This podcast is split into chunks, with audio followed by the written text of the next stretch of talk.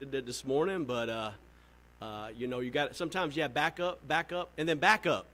I'm the backup, backup's backup. Third string quarterback. What's that? And Brother Pat's out too, so we got backup back there. So thank God for the backups. Amen. Amen. Let's sing in our hymn books tonight, number 331. Let's stand and sing. Surely goodness and mercy will follow me all the days of my life. Amen to that. Praise God for his goodness and mercy. 331, let's sing the first and last of hymn number 331, Surely Goodness and Mercy.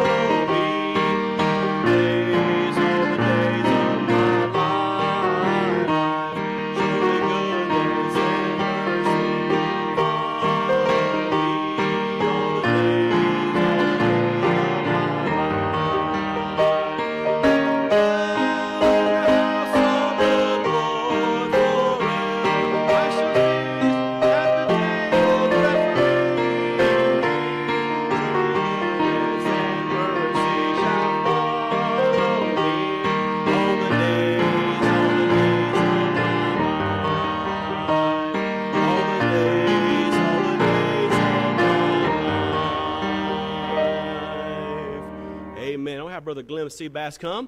Why don't you come and open us in a word of prayer? I've known Brother Glenn for about 24 years in different churches he's been in, but now he's a part of Rock of Ages Ministry. He's going to pray for us, then share a few words about what God has been doing in his ministry. Brother, would you pray? Let's pray together, shall we? Father, thank you so much for this night that you've given us for the opportunity to be able to come together and be encouraged by the Word of God and by your preacher. Father, I do pray that you'll watch over and help them tonight, Lord. Give them the words to be able to say, to touch our hearts. And, Lord, especially that you be with these, Lord, that cannot be with us tonight, Lord. So many sick, Lord. I've been hearing about that in a lot of different places. Pray your hand of healing upon them, that you'll touch them, raise them up quickly, and bring them back to be with this congregation very soon. And we'll thank you for what you're going to do. In the name of our Savior, Jesus Christ, he who is living and coming again, we ask it, Lord. Amen. Amen. God bless you. Thank you. Thank you. Amen. Just to give you a little something about myself, my name is Glenn Seabass. I'm with Rock of Ages Ministries, and that's an outreach that goes mostly into the prisons, but we also help start churches, and we have a church startup program to work with other churches to help them start churches, and we do whatever else they'll let us do, amen. And so we started a girls' home out in the Philippines there. There was a bunch of children on the streets and girls and stuff like that. They had no place to go, so we had the opportunity to be able to get that started and do an outreach there. And we're actually in 17 foreign countries ministering around the world now, not just in the capacity of prisons, but also in the capacity of working with churches and reaching into the prisons through those churches. And so it was a real blessing this last year. We had over 400 people come to know the Lord as personal Savior just in our ministry alone.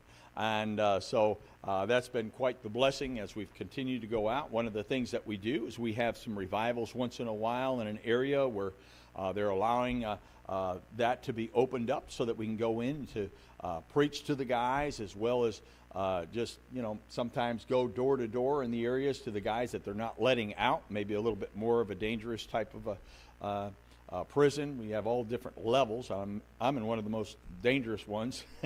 It's a CM. That's a, in other words, that's a closed management camp. They don't even let them out because of the type of guys that there are.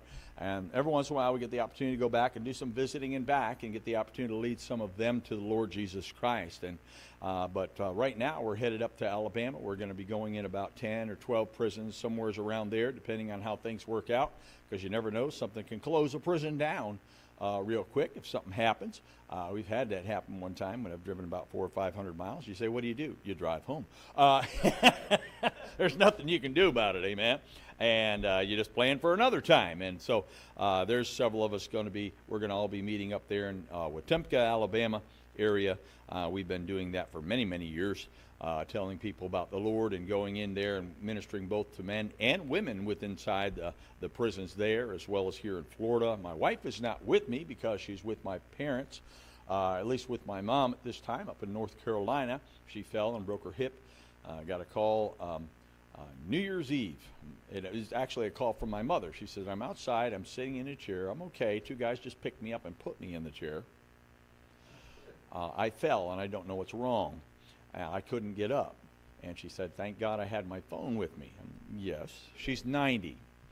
And so my sister lives about 6 hours away as opposed to me being 10 or 12 hours away. So she headed that way and we started putting things together to try to head that way. And the next morning I got a call from my father's nursing home and they said, we don't think your father's going to make it. He is, of course, they try to come up with new things. He's transitioning. And so when I was up there, I began to talk to them about the transition from this life to heaven, and started talking to all of the nurses and those that were in that area. And to my happiness, you know, all of them that I spoke to knew the Lord, and they were like, oh yeah, that's really what it's about. But we just try to be careful, you know. And but he was just by a miracle of God, he was able to come out of that. He's been in a nursing home now for about 6 years. And so right now what we're trying to do, I've been trying to run the ministry. I have a bunch of people that we have trained. We've been having them fill in for us. So I think I've only missed one service since all of this has happened. With all of my volunteers and such as that. And then I've been driving back and forth and hitting it and driving right back up. So you pray for us. We're getting things ready. For my mom to be able to move in with us, it's just time. I said, are we going to wait for her to fall a second time before we bring her in? I said, we're just not going to do that. So I got my brothers and sisters together, and so that's what we're doing. We're preparing our home, and so please keep us in prayer as we not only try to minister to the prisoners, but we're also trying to minister to our own family, and you know, my dad, he's going to have to stay in North Carolina. He's just honestly, he's in pretty bad shape. We just don't know when the Lord's going to take him. He's in good shape for the bad shape he's in, is how you would say it, I think. And so we just want to thank the Lord for his goodness to us in doing that. In fact, on my way back down here this time, we got to go to 4 different prisons. We had 3 people receive the Lord Jesus Christ as their personal Savior so far this week. Amen. And or this is the beginning of the week now, but last week then. And so... thank you so much. If you would please continue to pray for us, and as we go up, especially this week, up there in Alabama for a few days. I'll be up there, and then I'll run back down here, and then I have 3 days hitting other prisons right here in Florida, not too far from this location. Keep us in prayer as we continue to minister for the Lord, and then get ready. After we get all that done, I have a couple of days where I'm going to be rebuilding some of the things and setting them up, because we have to bring my mom down. And so thank you so much for your prayers. Thank you so much for your pastor. He's a good friend of ours. I thank the Lord for him. Good man of God. God bless you, brother. Appreciate it. Yeah, if you want a prayer card, we'll have some prayer some afterward here. So. Amen. Amen. Thank you, brother. Amen. Wonderful. Praise the Lord for that. Good to see dear brother. And ministered with him for many years there in Fort Myer area. Just remember a couple things. Don't forget, man, we will have our breakfast tomorrow at the 43rd Street Deli. Looking forward to that. Of course, Wednesday night service. Patch the Pirate Tom. Preaching to teens, Brother Travis, of course, our men's Bible study on Thursday. Visitation this coming Saturday. Looking forward to that. Of course, this coming Sunday kicks off our missions conference, which we've been looking forward and longing for several weeks now. We decided to do it a little earlier instead of the fall. We decided to do it kind of the beginning of the springtime. And for Sunday school, 9:45, Brother Bruce Humbert will be here for teenagers on up, and looking forward to him preaching to us. Sunday morning for Sunday school, Sunday church worship service, Sunday night, then Monday, Tuesday, Wednesday, the following week, 7 o'clock. And again, Calvary Quartet will be with us, not in the morning, but at the night. Remember, come early. If you can come early at 5:45, we're going to have a little pre-service, sing 3 or 4 songs, hopefully. Then after we get started, sing a few more songs, but they'll be with us, and looking forward to that. And in between that, we'll have an international potluck. So thankfully, more than 7 signed up. Amen. That'd get me a little nervous. A few more folks signed up, and I appreciate you folks signing up for that. It looks good, and that's going to be special. Just bring food from where you're from. And ladies, don't forget your Phoebe ladies' tea and testimony coming up March the 8th at 6:30 p.m. We talked about the North Gainesville Baptist Church Directory.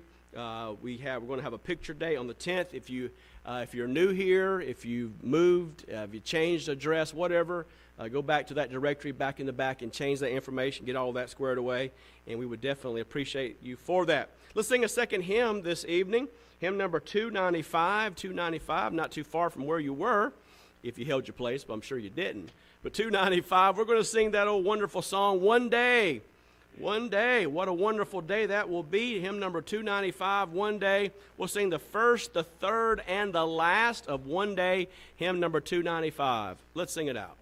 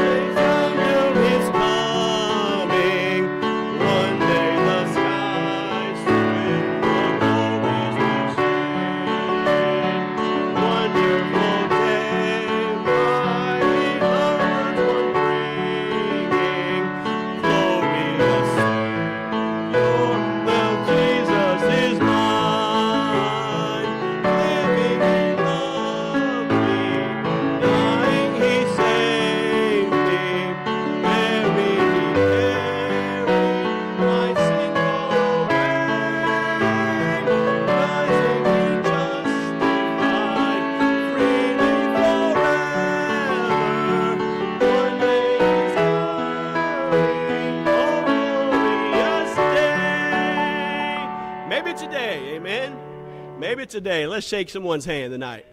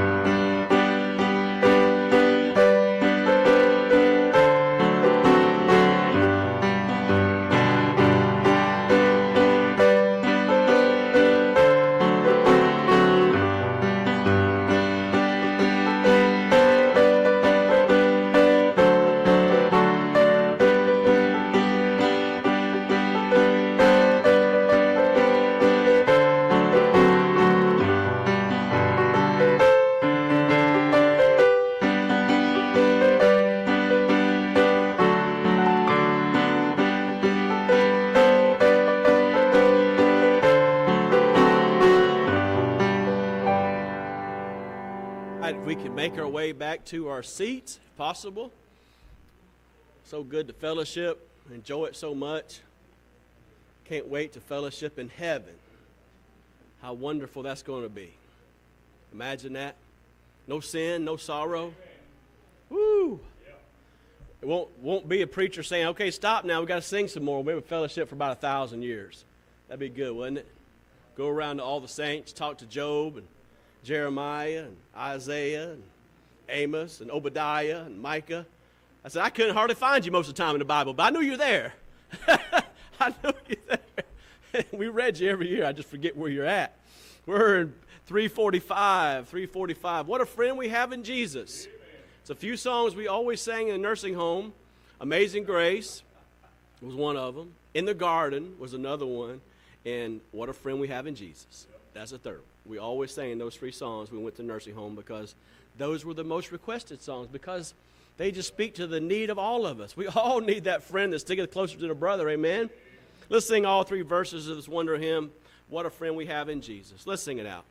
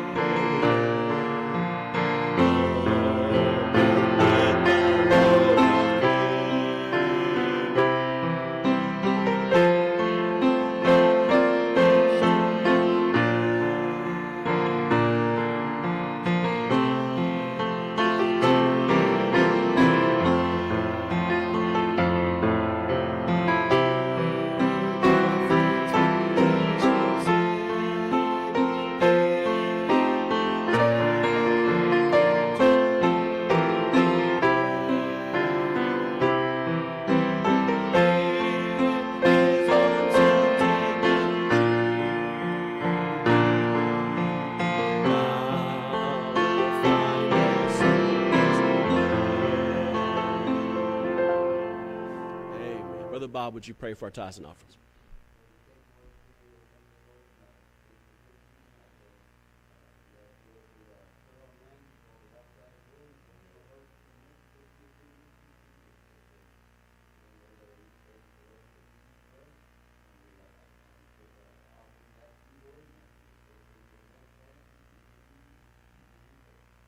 Amen.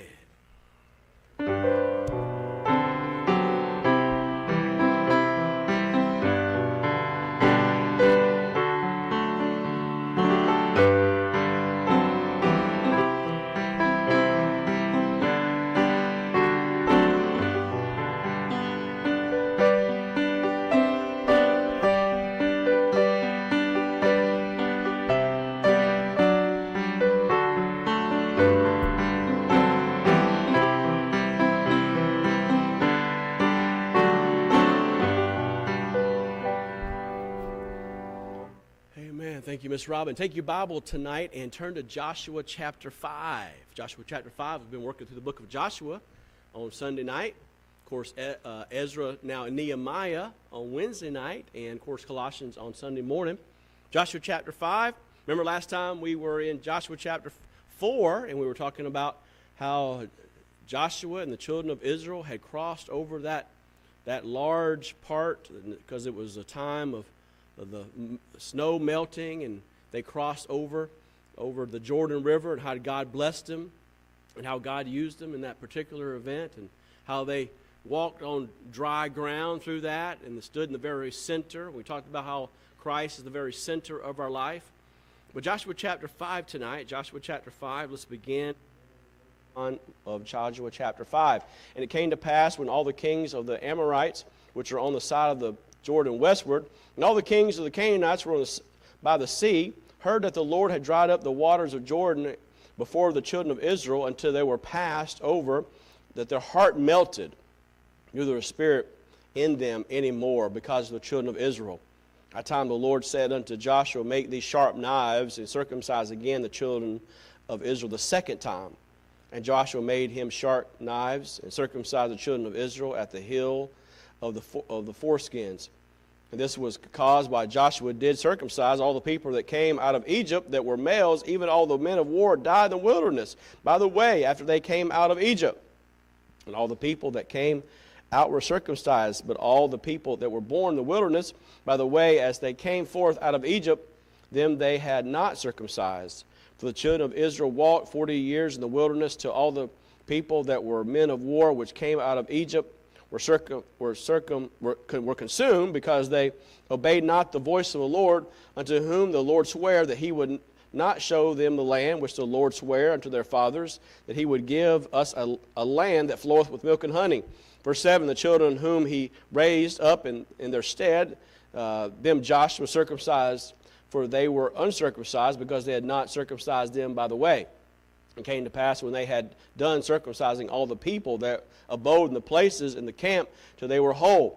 Then the Lord said to Joshua, this day have I rolled away the reproach of Egypt from off you, where the name of the place is called Gilgal unto this day. Verse 10, the children of Israel encamped in Gilgal and kept the Passover on the 14th day of the month, even in the plains of Jericho. They did eat in the old corn of the land, the morrow, and after the Passover, unleavened cakes and parched corn the self same day. The manna ceased on the morrow after they had eaten of the old corn of the land, neither had the children of Israel manna any more, but they did eat of the fruit of the land of Canaan that year. And it came to pass that Joshua was by Jericho, that he lifted up his eyes and looked, and behold, there stood a man over against him, with a sword drawn in his hand. Joshua went unto him and said unto him, Art thou for us, or for our adversaries? And he said, Nay, but as captain of the Lord of hosts am I now come. And Joshua fell on his face to the earth, and did worship, and said unto him, What saith my Lord unto his servant? And the captain of the Lord's host said unto Joshua, Loose thy shoe from off thy foot, for the place whereon thou standest is holy. And Joshua did so. Gracious Father, we are so thankful, Lord, again for the opportunity, the privilege to be here in your house tonight, to hear your word. Oh, how instructive it is, how encouraging it is, how helpful. Oh, what a challenge it is to our souls. We see these great men and women of God throughout your scriptures, men like Joshua who did so many wonderful things for you, a servant of the Lord. Oh, Lord, help us in our lives to be more like him, but ultimately be like Jesus Christ, who was perfect in every way. We thank you for his sacrifice for our sins so we could have everlasting life. Now help us, Lord, as we pause and consider what your word has for each one of us today. Help us, Lord. Give us ears to hear so we might understand it, and then be able to apply it to our own personal lives. I pray in Jesus' name. Amen. So, mentioned, of course, the miracle of them crossing over the Jordan. And they were not going over it. And remember, we talked about the fact that a lot of times they sing about the old songs of Jordan going over to the haven of rest. But really, going over to Jordan is going into Canaan land, and that's not rest. We talked about the difference between crossing over the Red Sea and then the crossing over the Jordan River, and how you cross over Jordan, Canaan land representing a battle. And there is a battle. We talked about this morning the process of sanctification. Sometimes, as Paul talked about in Romans chapter 6, that struggle of the Christian life. That sometimes step forward, two steps back, or sometimes four steps forward and then all the way back. We're all sinners saved by grace. So the Canaan land doesn't represent rest, doesn't represent heaven. It represents the struggle that we have, the battles that we have.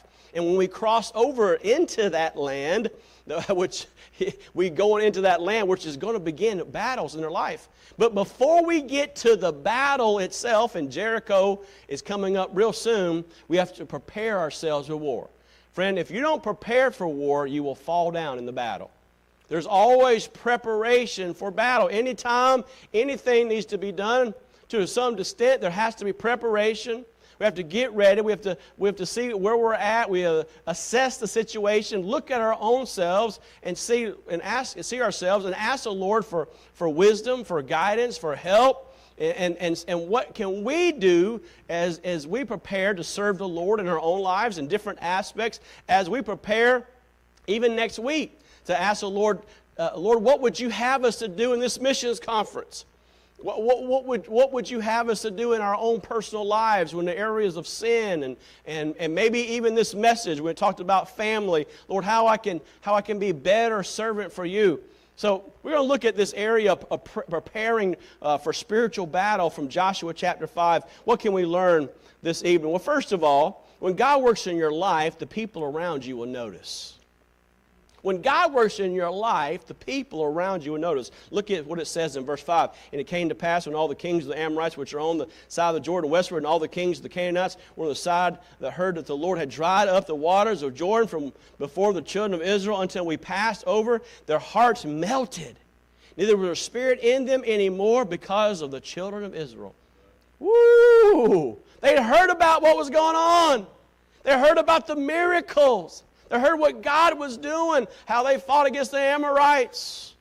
Oh, about probably the spies that had come in and now gone out. They heard about their wandering, the wilderness wandering, and probably they wondered, why is those millions of folks at this point going around and around and around? But in the midst of them going around, I wonder, they thought to themselves, how are they not dying of starvation? Because any other group out there for that long would have died a long time ago. But God provided the manna. How did they not ride, how did they die? Their shoes didn't just wear off their feet. Well, God provided for their feet and took care of them then. You know we have a God that will provide for us, protect us through the difficulties of the trials of life. Do you trust Him and believe that He can? Oh, thank God for this minute, for this church building. God provided for us. Remember that Jehovah Jireh ministry that's right up there? They gave us, what, $75,000 that went towards this building? Why? Because a dear man, a servant of God, was rich and well and used his finances well. And he told me right down there at Northwest Grill, I had children that were rebels. And instead of giving them the money, which they would have squandered in a moment, we decided to invest that money into independent fundamental Baptist churches. And that's what He did for us, praise God. We didn't have the money to do it, right? And God provided. Now, dear friend, if God will provide for children of Israel, if God will provide for North Gainesville Baptist Church as a building, do you trust Him? He'll provide for you? Isn't it funny? Folks will trust Jesus Christ to save their soul from hell, but won't trust Him when it comes to the power bill. GRU is not the biggest thing in the world. Well, they're pretty big. We're not that big. Do you trust Him? We sing that song, Trust and Obey, for there's no other way to be happy in Jesus. Then we go away and say, I don't believe He can. I don't believe He can. We sing the song, but we don't believe it really in our lives. So what do? We say, well, maybe I won't tithe as much. And you're not even talking about missions conference, Brother Moon, but you know what? I got to sink back from that, maybe not give as much because things are tight. Do you trust God to provide for your daily bread? Do you trust Him to believe Him? That He's the God of Moses. He's the God of Joshua. But He's the God today. The same God yesterday and today and forever. He's the same. Oh, dear friend, we get saved, we get right with God, heaven rejoices, but hell rages. And people have to praise the Lord. But you know, the other people around you say, well, you're just putting on a show. I had people, when I got saved there in Taylor, South Carolina, at 525 Taylor's Road in Taylor, South Carolina, and I got saved, and I walked forward, got baptized, joined Colonial Hills Baptist Church. I had family members say, well, you're just putting on a show. You did that before. And I had.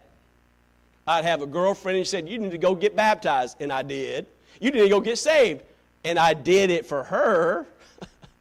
But when I got saved on that day, on April 15, 1989, I didn't get saved for some girl.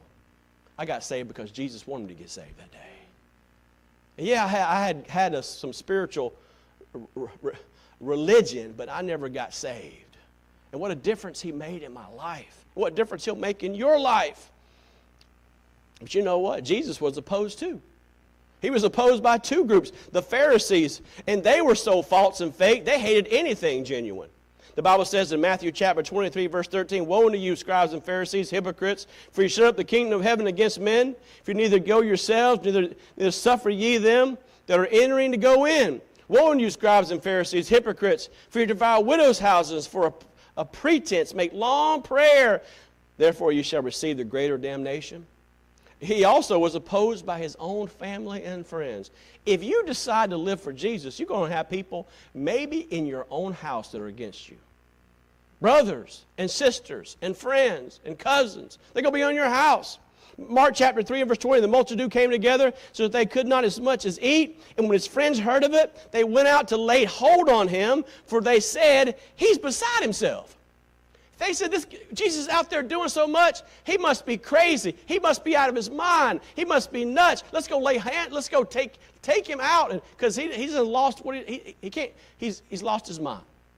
And dear friend, if you go to church Sunday morning, Sunday night, tithe, live for Jesus, give faith promise, go out visitation, do everything you can for Jesus, you're going to have people in your family think they're wacko.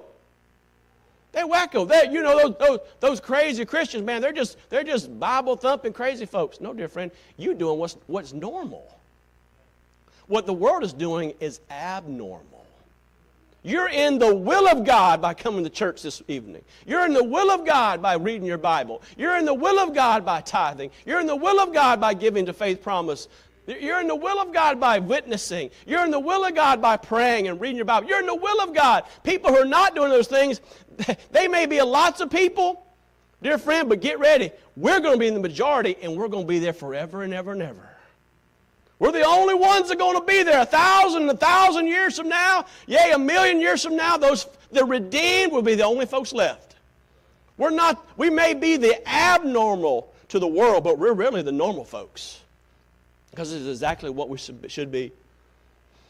The Bible says in John chapter 7, verse 20, now the Feast of Tabernacles was at hand. His brethren said before him, depart thence and go into Judea, that the disciples also may see the works that thou doest. For there is no man that doeth anything in secret, and he himself seeketh not to be known openly. If thou do these things, show thyself to the world. For neither did his brethren believe in him. His own family didn't believe in him. So, dear friends, if you have people in your family don't believe you, don't feel bad. His own family members, Jesus' own family members didn't believe in him. And he was perfect. And, dear friend, all of us tonight are far from perfect. Amen? Amen.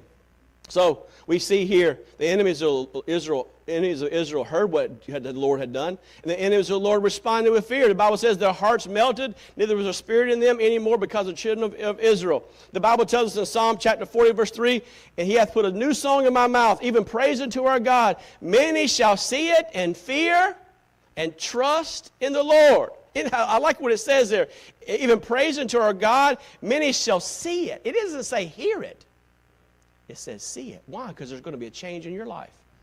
When you got Christ in your life, the Holy Spirit comes in your life and begins to change you and changes your things, the places you go, your habits, your haunts, your friends, and your song. They will see a newness in your life. And you know what? They'll look back and say, whoa, that's a miracle. People say they don't see miracles anymore. Every time a person gets saved, that's a miracle. It's a miracle. Every time a person gets born again, it's a miracle. Many will see it in fear, and what shall they do? They'll say, man, if God could save that old wicked soul, God could save me. Oh, Abraham, called to the Ur of Chaldees, where are you going?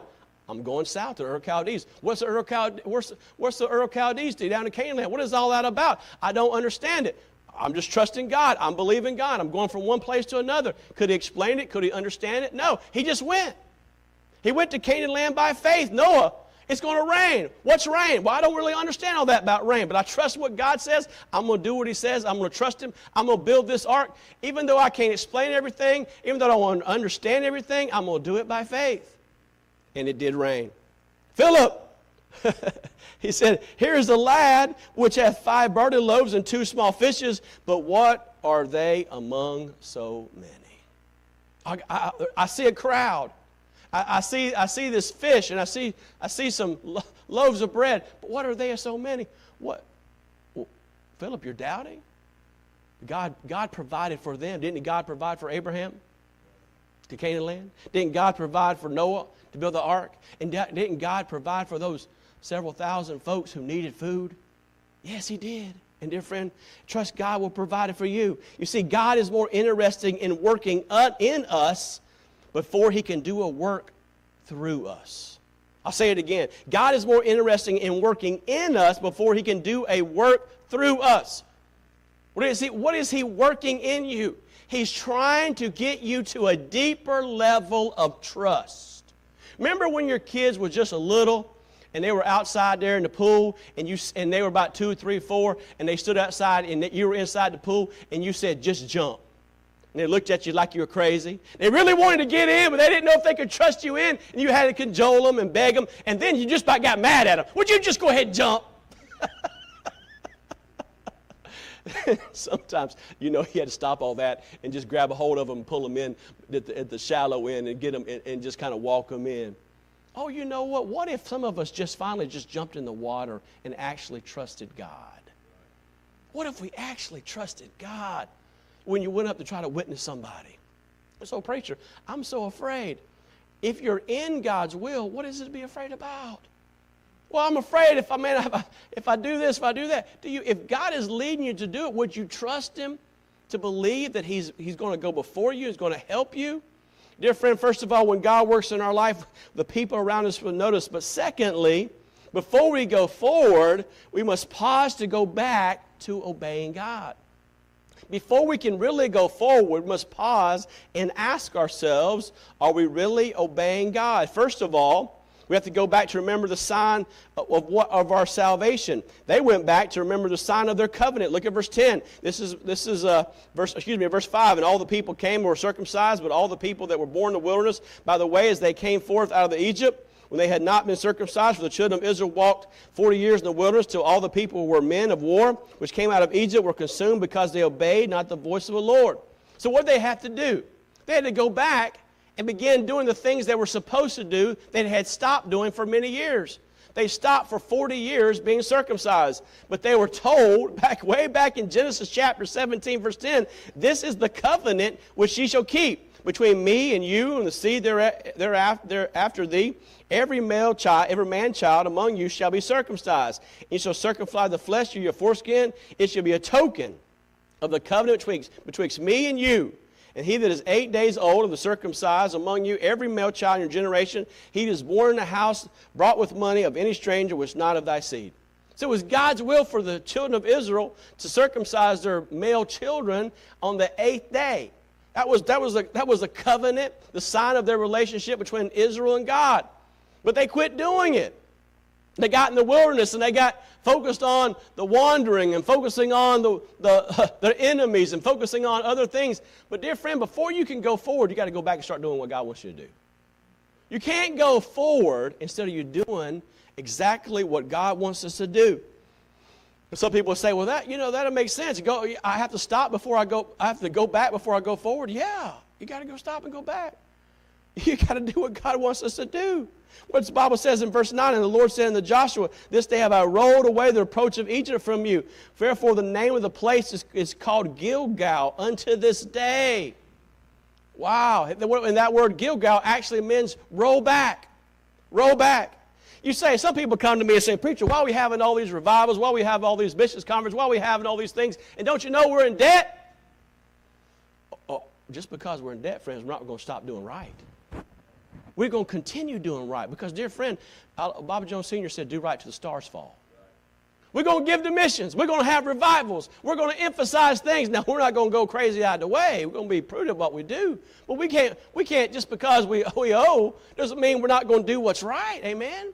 You always choose to do what's right, no matter what the circumstances, what the situation, what the difficulty. Choose to do what's right. Not only did they go back and start circumcising themselves, they went back and recognized their salvation.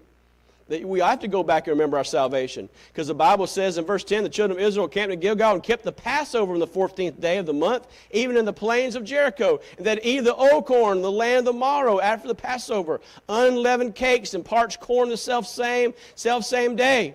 So where was that commanded? Well, if you go back to Exodus chapter 12 and verse 3, the Bible says, speaking to the congregation of Israel, saying, in the 10th day of this month they shall take to them every man a lamb according to the house of their fathers, a lamb for the house. And if the household be too little for a lamb, let him take a neighbor next to his house, take according to the number of the souls, every man according to his eating, shall make you count for the lamb. Your lamb shall be without blemish, a male of the first year. You take it out of the sheep or from the goats, and you shall keep it until the 14th day of the same month, and the whole assembly of the congregation of Israel shall kill it in the evening. And you shall take of the blood, and strike into two posts on the upper door of the house, wherein you shall eat, and shall eat the flesh in that night, roasted with fire, unleavened cake, with bitter herbs, and shall eat it.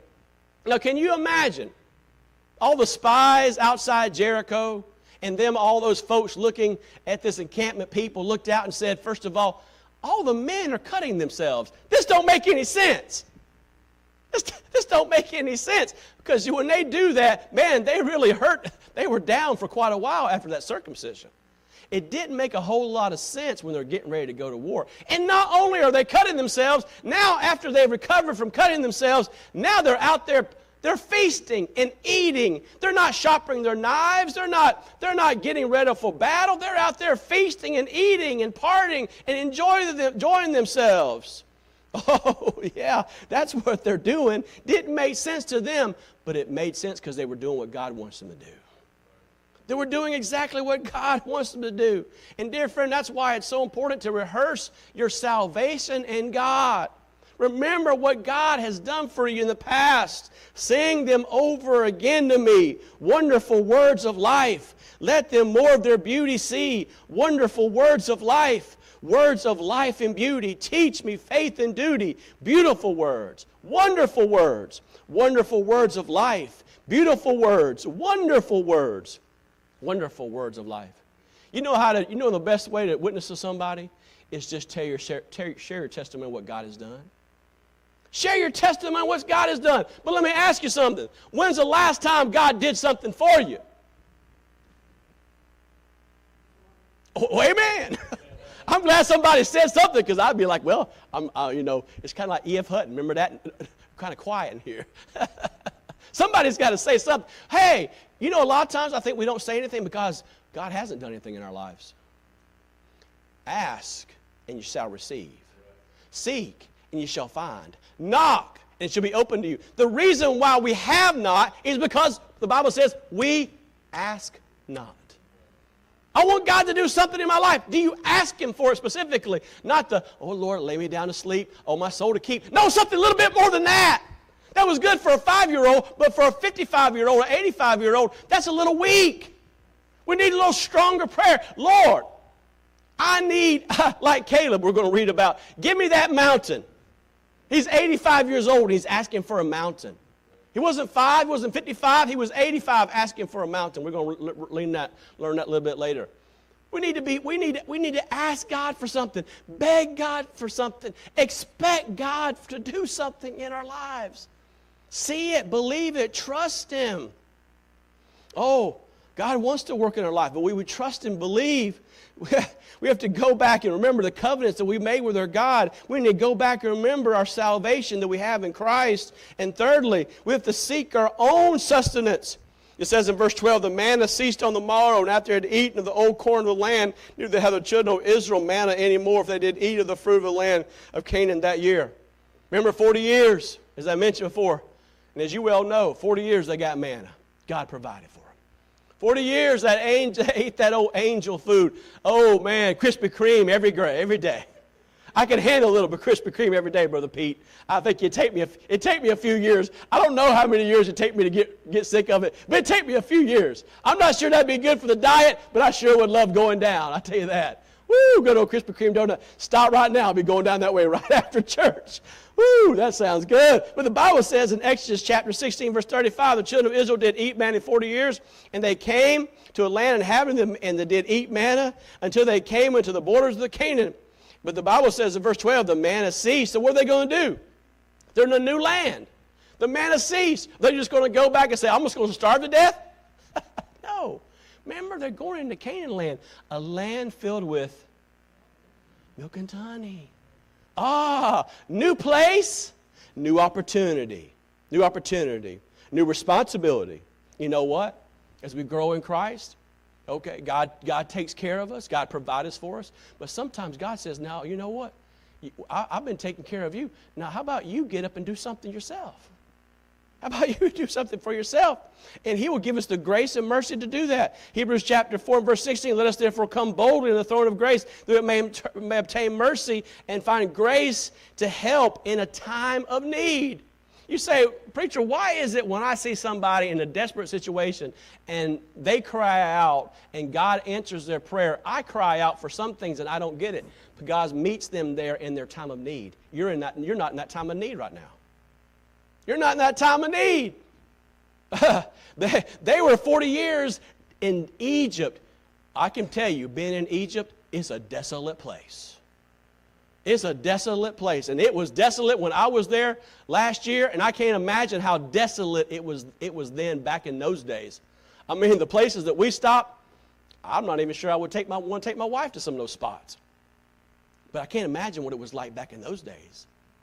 How desolate would it be? But they were going to Israel, a land flowing with milk and honey. You know what? The Bible says in Philippians chapter 4, verse 11, not that I speak in respect of want, for I have learned, and whatsoever state I am, therewith to be content. That's where you want to be. For I know how to be abased, I know how to abound. Everywhere in all things I'm instructed both to be full and to be hungry, both to abound and suffer need. Then in verse 19, writing to this church at Philippi, but God shall supply all your need according to his riches and glory by Christ Jesus. Do you believe that God knows your need, knows your situation, and can take care of you? Oh, he's going to take care of you. But you know what? Sometimes he wants to use you to take care of you. He wants to use you to take care of you. This afternoon, we're getting ready to come here, and we have a little bird feeder. We have this little bird feeder for the birds, but right beside it we have this little basket, this square basket, and it's for the suet. How many of you know what suet is? You know, basically corn, and this is corn and peanut mix. The little birds are coming there getting the suet. Ain't got much suet left, just a little piece like this before it's all gone. Little birds are there, and they're getting the suet. They're pecking at it. And all of a sudden, here comes old Squirrel. Squirrel said, I want me some too. He shimmied up that little skinny black little pole, Brother Glenn. He shimmied up that. Then he tried to reach over there to where the bird feeder is. There's no bird feed. The birds ate all that up. Then he went over to the suet and tried climbing on that suet, on that green box suet. With all that he had, he was over there trying to get some. I said, I'm so glad that poor boy didn't come over and had a little sign out there outside the window said, I'm homeless, help wanted. He went out there and got it himself.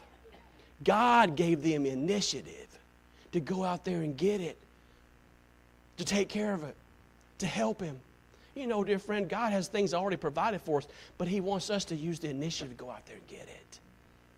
What does he have for you that you need to go out and get? He wants to take care of you. God took care of Paul in the prison. And dear friend, he will take care of you. Oh, he'll put us in a new place, of faith and obedience, but we must grow in the grace. When God works in your life, the people around you will notice. Before we go forward, we must go back to obeying God. And thirdly, as we close this evening, ask God for His presence and His power before you go into battle. Look at verse 13 one more time. Look at verse 13. And it came to pass when Joshua was by Jericho, he lifted up his eyes and looked. Behold, there stood a man over against him, the sword drawn in his hand. And Joshua went unto him and said unto him, Art thou for us or for our adversaries? I like this passage. We'll see, first of all, we recognize that this was not Joshua's war. This was God's battle. What was the reason Joshua was going over there? For Joshua's sake? Was Joshua going over for Israel's sake? No, Joshua was going over for God's. It was God's battle. See, dear, we're not doing this for us. We're doing this for God. This is all God. The servants of Elisha saw the host of the Lord when they were trapped by the Syria armors. Remember, when things look bad, that God is on your side. You can trust Him. You can believe it. Jesus Christ referred to this legion of angels here, 12 of them, meaning there are 72,000 angels who come to His rescue. But if He just whispered the command. Dear friend, it wasn't Joshua's war, it was God's battle, and He's going to provide for you. He's going to take care of you. Secondly, God was not at Joshua's side. Joshua was on God's side. It said, Art thou for us or for our adversaries? And he said, Nay, but as the captain of the host of the Lord am I now come. He said, I'm not on their side. I'm not on your side. I'm the captain. I'm the leader. I'm the head. Our tendency is sometimes say, okay, God, I'm going to do this. I'm going to go this way, but I need you to help me. No, friend, you don't need Him to help Him. He's already the help. He's the captain. He's the warrior. It's His war. He just wants us to come alongside to help us, to help Him. We don't need His help. He wants us.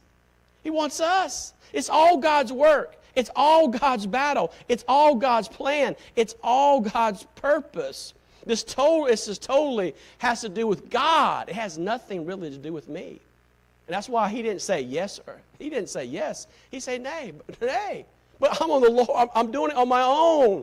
Why? And what happens when it's God's war and it's not Joshua's war? When it's God's battle and it's not my battle? Because if people see me doing stuff, I'm going to fall on my face, but when God does it, God's going to get glorified.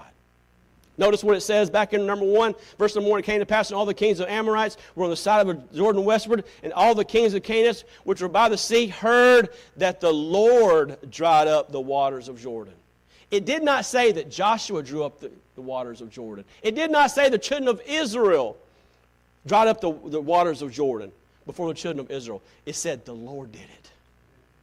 The Lord did it. And dear friends, it's God working in and through us. It's not us. It's no particular prayer. It's no particular way. It's not in us. This battle is of the Lord. We just get to, by His grace, get to be a part of it. You know, when God reveals Himself to us, all we can do now is worship Him. And that's what he did. Joshua fell on his face to the earth and did worship and said to him, What saith my Lord to the servant? And the captain of the Lord's host said unto Joshua, Loose thy shoe from off thy foot, for the place wherein thou standest is holy. And Joshua did so. For Moses, God spoke to him through a bush. But for Joshua, God spoke to him. Some believe this is a theophany or Christophany, a pre-incarnate Christ. God used a warrior with a sword in his hand to speak to Joshua. So God uses different things to speak to us. God used primarily in these days His Word, sometimes through circumstances, sometimes through people, sometimes creation, but again, primarily through His Word. But the question is, do we have ears to hear if God is trying to speak to us? Do we have ears to hear if God is trying to communicate to us? Will we listen to what He has for us and go forward doing exactly what He wants us to do, the way He wants us to do it? You see, if we do that, then He'll just give us the opportunity to see His power and His glory and His majesty. But we have to do it God's way, not our way. I was reading about a missionary, some of you may have heard of, named John Patton. Over a century ago, he went to New Hebrides Island. That island was inhabited by headhunters, cannibals. He went there that first night, said they rowed their boat to the shore, camped there the very first time near the seashore, eventually got established, eventually got to know the people, learned the language, began to witness to them, communicate to them, see some of, after several years, see some of them saved. We got to talking to the chief one day, several years into their ministry with these cannibal folks who were beginning to come to Christ, and he talked to the chief, and he said, "Do you remember that time, that first night we came into the island?" The chief says, "Yeah, I remember the first night." He said, "Some of my warriors, they were going to come and kill you and eat you. But we couldn't do it because there was around your camp some bright lights of men with swords in their hand, and we were afraid that we would die." They went God's way. They trusted God, and God provided for them. God took care of them. You say God can still do that kind of stuff, dear friend? God can do anything but fail. God can do anything but fail. They trusted God, believed God was where they wanted to be, and God provided for them and protected them. When God works in your life, the people around you will notice. Before we go forward, we must go back and start obeying God. And thirdly, ask God for His presence and His power before the battle begins. That's key. Key. Essential. Before we go into battle. May God help us to do those things tonight. Oh, gracious Heavenly Father, we just thank you and praise you for all that you have done, what you will be doing in our lives. Thank you for saving us. Now I pray, God, that you would help us to grow in our Christian life, to go to that next level. Lord, whatever that might be, maybe for some folks in this room to be the witness they've never been. For maybe some of the folks in this room to read their Bible like they never have. Maybe for some folks to pray like they've never had. Maybe for the first time for some folks to give like they've never had. Maybe for some folks in this room to give forth faith promise. Whatever area that needs to be worked out in each one of us individually. For we all need to grow in different areas. Oh God, help us today to pause. Think about areas where we're not obeying you right now. To go back and do those things which we need to do right now. And then once we begin to do those things which we know are true and righteous, help us now then to take the step of faith and go forward to worship you and to serve you with all our hearts and minds. Oh, I pray tonight if you don't know Christ as your Savior, that you'll recognize your great need. That if you're here tonight and you have any type of doubt, any type of question whether you're saved or not, that you just take the time to come see me or my wife or someone else in the church and say, "Preacher, I'm just not sure I'm saved." And maybe, friend, the reason why maybe you're not going forward in your spiritual life is simply because you're not saved. A dead person can't do anything. You have to have life. You must be born again. Maybe the whole reason things aren't going the way they should be going is you've never accepted Christ. Oh, dear friend, if you have any doubt, would you come see me tonight? I'd love to take the Bible and show you got saved, but maybe there's some areas, some other area, some step of obedience you need to make, some decision, something you need to go back to doing that you quit doing a long time ago that you need to start doing again. Whatever it is that the Holy Spirit's speaking to you right now in this moment, would you do it? As the piano plays with head bowed, eyes closed, would you say, "Preacher, something I need to start doing, something I need to start doing again, some area of my life I need to obey God in. I'm praying tonight that I do that." Would you pray for me that God would give me the courage? Would you pray tonight that God would urge me, encourage me, to give me the willingness to obey Him and whatever that is? If that's true of you tonight, would you raise your hand so I can pray for you? Anyone at all? God spoke to me about an area of my life I need to start doing. I need to go back to doing. Whatever it is, I need to change. Maybe you're preparing to go to battle. Maybe the battleground's your work. Maybe the battleground's your home. Maybe the battleground is your own personal life. Whatever it is, are you willing simply to obey Him? Yes, Lord, I'll do it. Yes, Lord. Let's stand to our feet. If God has spoken to your heart, the altar's open tonight. Some have come. Would you come? Whatever that area is, whatever you need to go back to doing, would you do it? Would you simply say, Lord, I'm trusting you. I'm obeying you. It doesn't make sense. I can't figure it out. But I know God wants me to do this. A person you need to witness to. A prayer life you need to have. A devotion to God that's not there. What needs to change in your life so you'll go forward for God?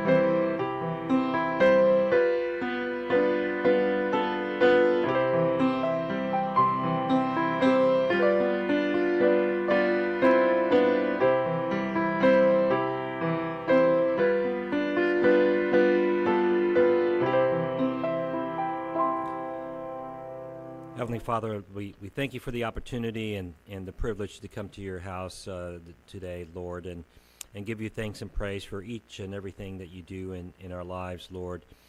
We ask you to just be with us this week as we start our work week, Lord, and we go do all the things that we're tasked to do this week, Lord, that you give us the gumption to have the opportunity to reach out and present the gospel message of salvation to those that need to hear it, Lord. Be able to tell them about this church and the ability to come here and listen to the word, Lord, and be able to come up with a relationship with you, Lord, as their personal Lord and Savior, Lord. We ask you to just be with all of us tonight, bring us back to our respective homes, and then bring us back on Wednesday. We ask you all these things in Jesus' name. Amen.